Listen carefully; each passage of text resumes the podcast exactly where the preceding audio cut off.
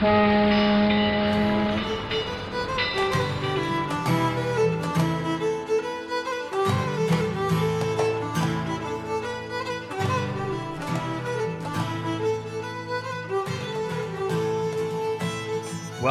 It's happy hour. This is Titanic Minute, your daily podcast where we discuss the movie Titanic minute by minute. I'm your co-host Rob, and joined as always by my good friends, um, the ghost of Tom Joe and, and Duff It All Night. um, yeah, yeah, Those are Like good. that. yeah, baby. This Um, minute rules. The movie's good now. This is minute 100. This is our clip episode where we show all our, uh, we just play back our, our best moments from the first 99 Uh, the, episodes. the three of us somehow got trapped somewhere. It's and eight. It's eighteen different clips of "Did I do that?" Urkel, this reminds me of the time. So Joe, you love, you love. This is uh, oh man, this is really good filmmaking, baby. The nine, really kind of ninety nine and one hundred. Like things get exciting. There's a purpose to every millisecond on the screen. It's lean, exciting filmmaking, like Aliens, which is a James Cameron movie I love. yeah. Here we is- go. So, uh, minute 100. In this minute, the uh, the engine room uh, responds to full stern. So, in the boiler Hey, room. so do I. so, uh, so we are we are uh, we are in the boiler room, and they're shutting down the dampers to reduce the speed. They get the message from the engine room. Uh, and then in the engine room, they have to wait for the propellers to slow down, and then they engage reverse engine. I sort of talked about this controversially, potentially yesterday. Could be something that slowed down and, and resulted in it hitting the iceberg when maybe it could have a different maneuver been okay. Um, and uh, the propeller then starts to turn the other way. And I kind of agree with. I mean, I do agree with you, Joe. This is like all. This is like this is the stuff that James Cameron is potentially unmatched at. because it doesn't involve human emotion it's just pure like engineering and and strategy a- and logistics like Yeah. that he's good at Is there, in fact, I'll say, is there a better director at showing mechanical equipment? And that sounds like a joke question, but I'm serious. Like, is is there a better director at getting you to understand how complex machines work? I, I charlie even- chaplin modern times I I don't even know if it's I don't even know if I think just machines. I think just process. Yeah, Like just just any process. It's actually why I think I would love to see a James Cameron heist film. yeah, that'd Uh, be you good. guys are losing me now now i have to be the naysayer again Okay. All right. there's already people that do it great like james cameron's not gonna be better at it Why would I? But I michael he would mann good. michael mann there you go i win Michael Mann hasn't done that in a while though. What james cameron's never done it what's your point Well, I mean, like, uh, yeah, Michael Mann is a great. I'm just saying, I would love to see a James Cameron heist film. That's all I'm saying. It would. I think you're, a you're never Cameron going heist- to Maybe Yeah, the, unle- unless the Na'vi have to rob a bank. yeah, I'd watch that. Eh, well, you me too, because it'd be hilarious. That would that would Their yeah, I tail mean, gets stuck in the safe door. yeah.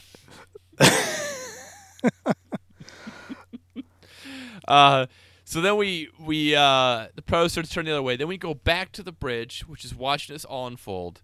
And this moment is so tense, even on rewatches. And I'm gonna be honest. Every time I rewatch this movie, I really hope it doesn't hit the iceberg. Yeah, yeah. I mean, yeah. I was thinking it too while I was watching this minute. It's like, ah, it seems like they got it under control. yeah, everyone's everyone's doing their job except Captain Smith. Um, and uh, Fleet's wondering why it isn't turning. Murdoch is asking if the wheel is hard over. And then- but you know, as we discussed, everyone's doing their job. Everyone's done the right thing. You know, and uh, and it just it. Well, we don't know yet. This minute, this minute ends before it hits the iceberg. But uh, you know, we don't. It, it, it's it kind of like makes me really sad in some ways. Not only because it's sad that this happened in real life and this you know ship hit this iceberg and all these people died, but like all these men and crew that are working on this like do everything they can to prevent it, and it doesn't matter.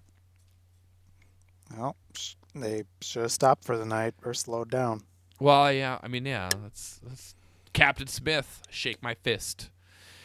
One, my one. Not now. I'm the nitpicker, but um, this is. I, I'm a, been a big defender of the CGI in this movie, but this this uh, this minute kind of showcases the things that look a little shaky to me. Like the ship doesn't look great here as it does when you kind of see the the bow coming forward, and I don't know if my criticism on the iceberg is fair because I don't really know what an iceberg looks like. You know what I mean? Like I would think an iceberg maybe just looks weird in general.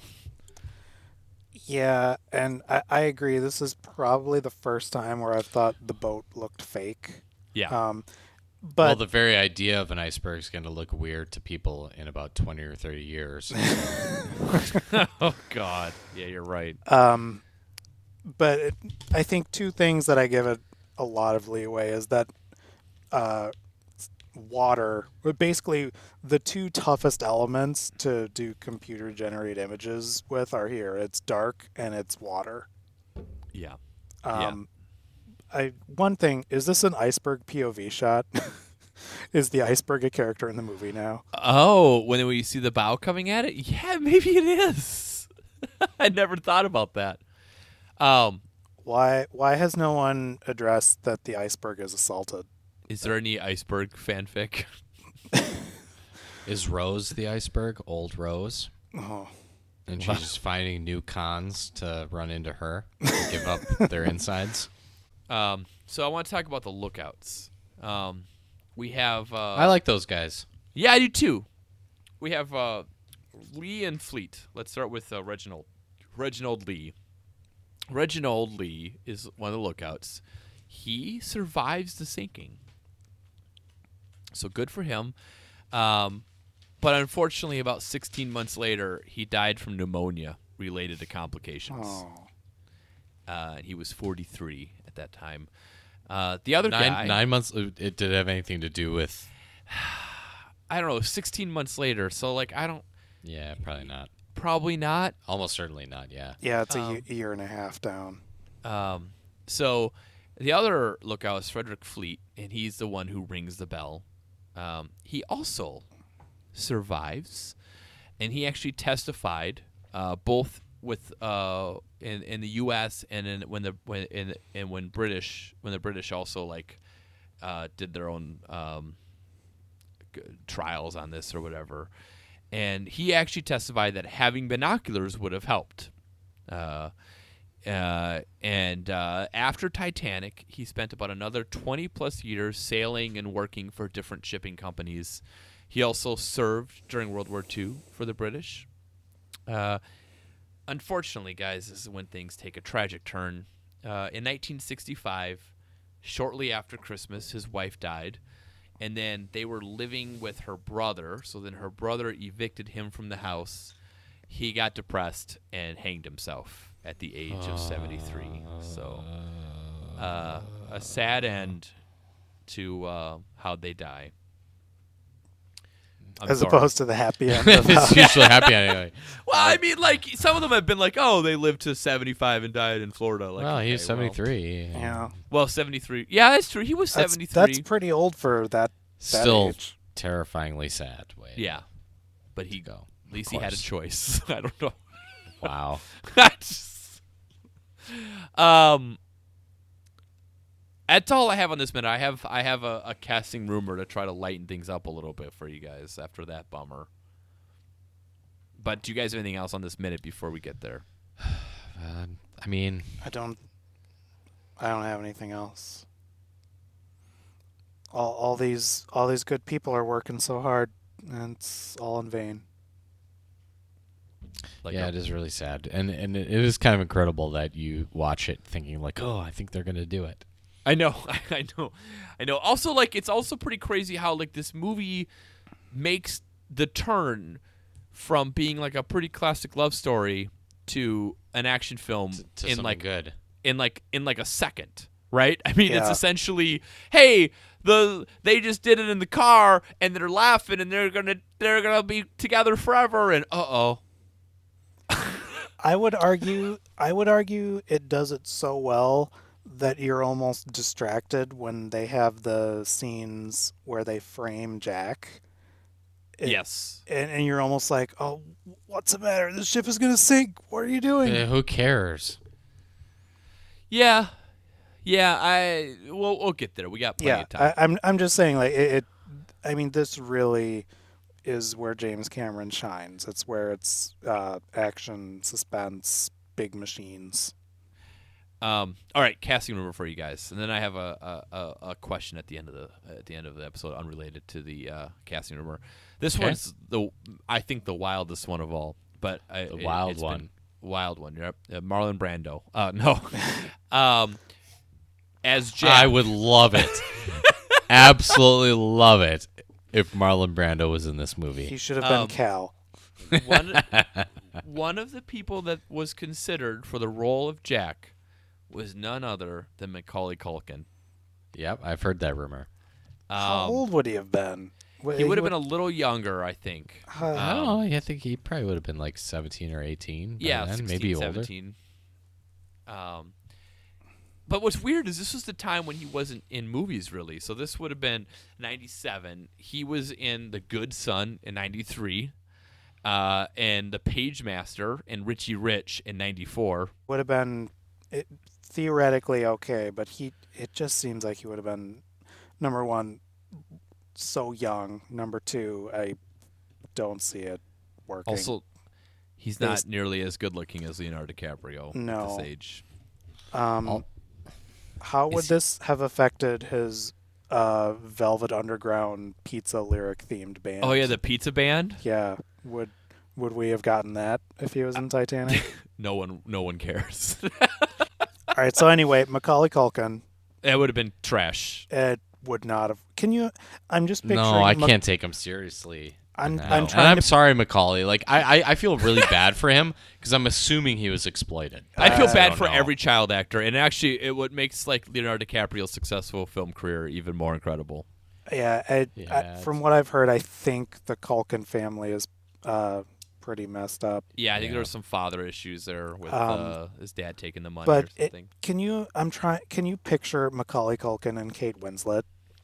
I, I n- it, none of that would have worked. no, um, no, not at all. Okay, so guys, I we're we're 100 minutes into this movie.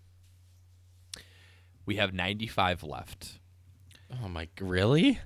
Yeah, it's fine. Oh man. Uh, I, I kind of want to. I think it's okay to do this. Wh- What is our general feeling on the movie Titanic? We are we are uh, you know we've done a hundred of these minute by minute. Do you like the movie more? Do you like the movie less? Uh, just in general, like how do you feel about Titanic? What's your Titanic story at this point? Go ahead, Duff. Hmm. Um. I mean, Well, I can cer- answer if you need time to think. I No, uh, certainly no less. And I want to say in some, it, it's odd because we've spent the first half of this movie. The first half has the weakest parts, but even with the weakest parts, I, I I'm still a huge fan. I, I would say I love it. Yeah. Um, and from this point on, it's it, it's the A game material. It's James Cameron at the the height of his powers. So uh, I I would say I, I my opinion of Titanic has improved a little bit. Okay, all right, Joe. What about you? uh, no change in opinion at all. Uh, but it it is just staggering to me, like how tone deaf the director is to human emotion and behavior.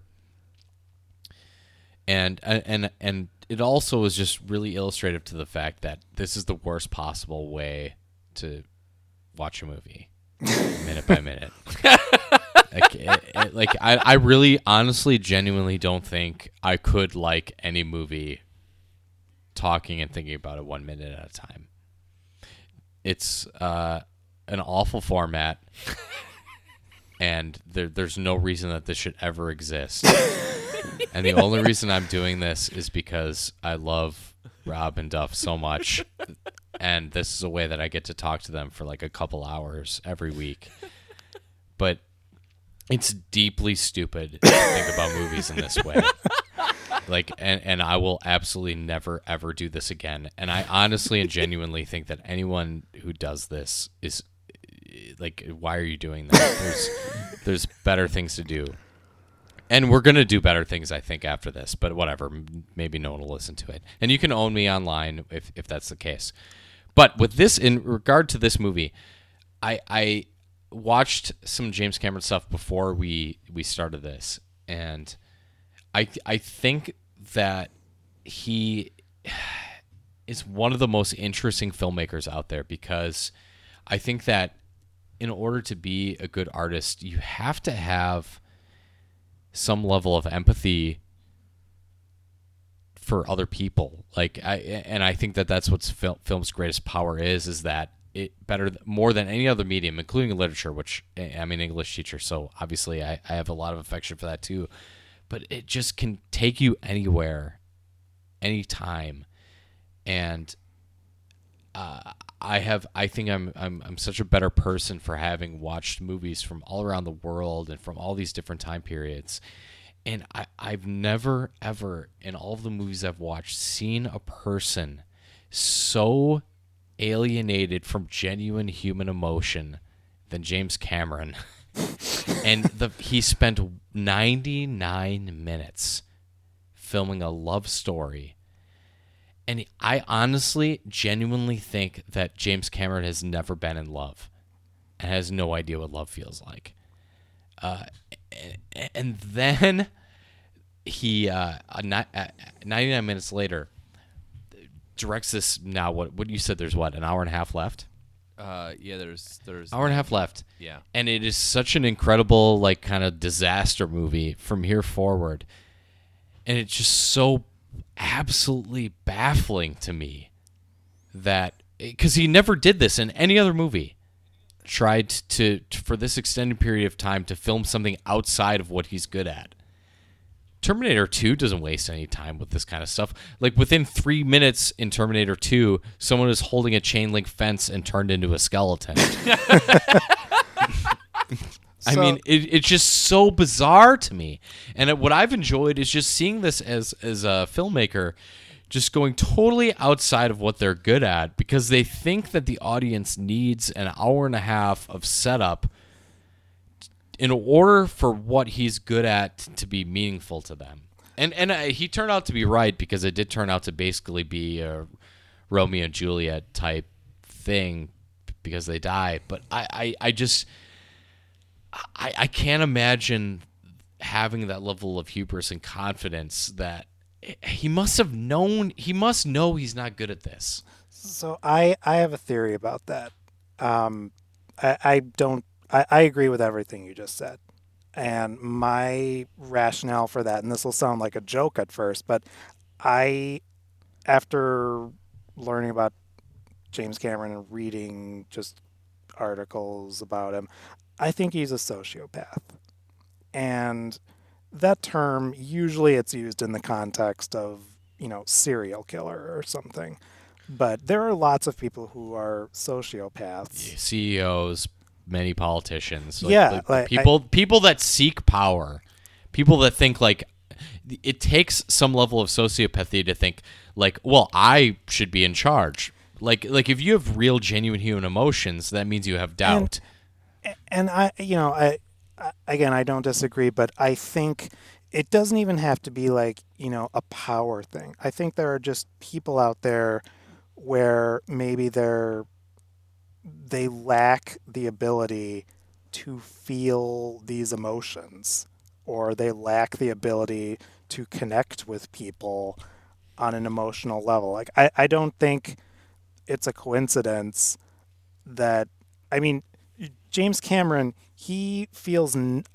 I think at the end of the day, he doesn't feel anything for Jack and Rose. He feels for the idea of the ship I think he, going feel, down. he feels for the ship way Yeah, more than he, any person He feels for this for mankind's ambition and how it was thwarted. Like that is what gets to James Cameron. I think that's the only way that he can feel something. And, and again, this sounds kind of like I'm joking, but I I genuinely think that he's he's sociopathic or he has some type of uh, some type of uh, condition where he connects to ideas and themes and uh, like, Progress. yeah. Uh, so that's what I think is going on. Like like human other human beings are just a means for to for, for progress to move to move the race and technology forward. Not race, like the human no Yeah. human race. That's not a weird thing Yeah. to say. I uh, forward, and and I don't know. I I, I, th- th- that's okay. It's not like he's. Well, maybe he's hurt people. Actually, No, he has it's- a lot of, he it's- has a I lot mean- of people he's hurt. I don't know. I mean, it, it goes again like it- you know, sociopath is usually a negative connotation. I'm just using it in more of like a clinical, like this is how he is, and I, it's interesting to look at his movies through that lens of someone who I doesn't necessarily identify with people, but identifies with ideas and things. But but, but but he but he identifies with with things that that most people are attracted to because of emotion, but he's attracted to it because it's rationally the right thing. Like like feminism, like we call him an accidental feminist, but I, I think Aliens is as much, if not more, a feminist film than Alien, the first one. And I think Cameron approaches it because, like, well, being not being feminist is irrational. Like, why would you waste all that human capital Yeah, by by dismissing women's ideas? And and the same thing with uh, Avatar, which is a very environmentalist and and I think anti-colonialist film. yeah, I I don't want to give him too much credit because like uh, not many capitalists like him are really all that anti-colonialist, but like he, he he sees that kind of behavior as irrational, and and so you you can still arrive at good good good conclusions without emotion and empathy. It just you- you're just gonna be a weirdo, and we're gonna make fun of you. what what if what if you guys are wrong though on this? And and and I Well, only bring th- that up. That's not possible. I only bring that up because like we're saying this right, and I, I don't disagree with you. Are you saying that been- three weirdos on the internet are wrong? Yeah. Well, I mean, and you know, this is turning Well, I hope we a, don't keep anyone up tonight typing Quite- up a response. quite a happy hour. Uh, but like, Yeah. Um, you know, we're we're kind of making the move in this movie from from uh from the love story to the to the action film. But the reason this movie was such a huge hit and the reason that this movie lives on is not because of these action sequences in any way. It's in a lot of ways the most forgettable part of this entire movie. I I mean, listen, no, I, I know what you're saying. Yeah, I mean, like you, if you said like, "Hey, what are the like the most iconic sequences of Titanic?" They're not talking about like, "Oh, when uh, when they tell the boiler people to put more, you know, to turn the boat around." You know what I mean? Like it's all Jack and Rose. It's all Jack and Rose stuff, and and maybe we're just, or maybe it, we're just being cynical. well, Uh, I I, I, I don't think think I don't think so at all. I, I don't think any of that that love story has meaning if they like don't meet this downfall. I, I, I don't I don't I don't I, I, I don't I, I don't actually believe like if if the movie ended in ten minutes I, I don't think people would be as attracted to the love story at all. Sure, I don't but- think it would have no legs at all. But no one, Because no one. well, no one talks about Romeo and Juliet what do you mean no one? to, to the same degree. Juliet? I'm talking about the Leo Romeo and Juliet with Claire Danes. Oh, sure. that that is uh, significantly, in my opinion, they have way more. Oh, hold on. Uh, Well, okay, I, I, it's a way better uh, directed and No. Well, I- uh, I'm not talking about movie. Oh, the okay. love scenes between Claire Danes and and Leo. I'm not talking about the actors' chemistry. I'm talking about everything outside of them. It's much better. so. I I, I agree. and I, and and uh, the, the the disaster, the ship going down to the bottom of the sea, is why this movie was a huge hit. Period. It is not the love story. I, I I don't think one. I don't think one You're works. totally wrong. I don't think and one everyone in the world is going to email at us at titanicminute at gmail.com No, I'm- and say liberate Joe. I'm I'm gonna. Uh, it's a weird week because I'm gonna agree with Rob. and you're so what what are you talking about? Well, I'll I- let you go. Go on, go ahead. because what what do people bring up online more than anything is they bring up that Jack could have fit on that stupid piece of wood. Yes. But why do they care about whether or not he fit on that stupid piece of wood? Because like, they like, want because those- it's an hour of harrowing drama as the ship sink, like, like slowly descends and snaps in half and goes down into the sea. They don't care about Fabrizio the same way. Because he's barely in the movie. And he's not a real human being. He's a he's a paper doll of an Italian person. I mean, I feel like we're getting into an argument that is just We have plenty of yeah. weeks ahead of us. we have plenty to of time to through talk about this. And Rob, we need to hear your stance on Titanic after roughly Oh, halfway yeah, through the I- movie. Um, I like this movie. I love this movie. I love this movie way more than I did when we started recording, and I loved it way more when I started watching and researching it than I did beforehand. You guys are s- weird. I I understand. I I I I really I really enjoy this movie, and it also absolutely passes the uh, cable movie test. Like if you flip around and this is on, you're stopping and you're probably sucked in. You're insane. uh, you're- I just don't understand. Like we talk about movies all the time, and you guys judge this movie on such a wildly different scale than any other movie we ever talk about. You're crazy and you're liars. All right. listeners, you should join our community at Titanic Minute Steerage. It's a Facebook group. You can go to it by just searching for Titanic Minute steerage, or you can just go to uh, titanicminute.com slash steerage. We'll be back next week with a minute 101 of Titanic Minute. Maybe.